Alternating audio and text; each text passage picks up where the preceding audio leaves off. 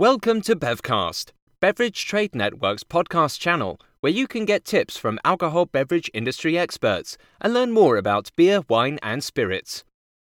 In this episode, we talk about Eger in Hungary, part of a wine region series by Bevcast.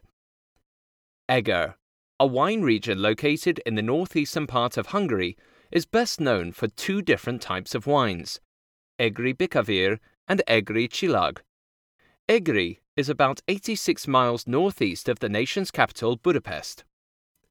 Bull's Blood, which briefly achieved a measure of international fame in the 1970s, is a complex red blend consisting of several dark grapes, which creates a deep purple crimson appearance.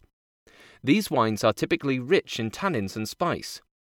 By law, Egri Bikavér must include a blend of at least three grapes, and Hungarian grapes must account for at least 50% of the total. The legend of Egri Bikavér dates back to the Ottoman invasion of Hungary in the 16th century, when Turkish troops saw their Hungarian counterparts drinking the red liquid and assumed it was the blood of bulls. Egri Csillag follows equally strict rules for its production. It must consist of at least four white grapes, with Hungarian varietals accounting for at least 50% of the total. These varietals can include Leányka, Furmint, Zengő, and Zenit. Egri Csillag wines are very aromatic, often with top notes of fruits or flowers.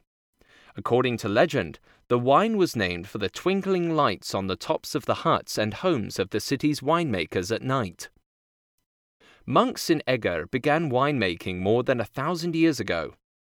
By the 13th century, wines were being shipped around Central Europe. Later, Eger's residents created a complex labyrinth system for storing wines. Eger, despite its northern location, is sheltered from the cold winds blowing down from the Carpathian Mountains.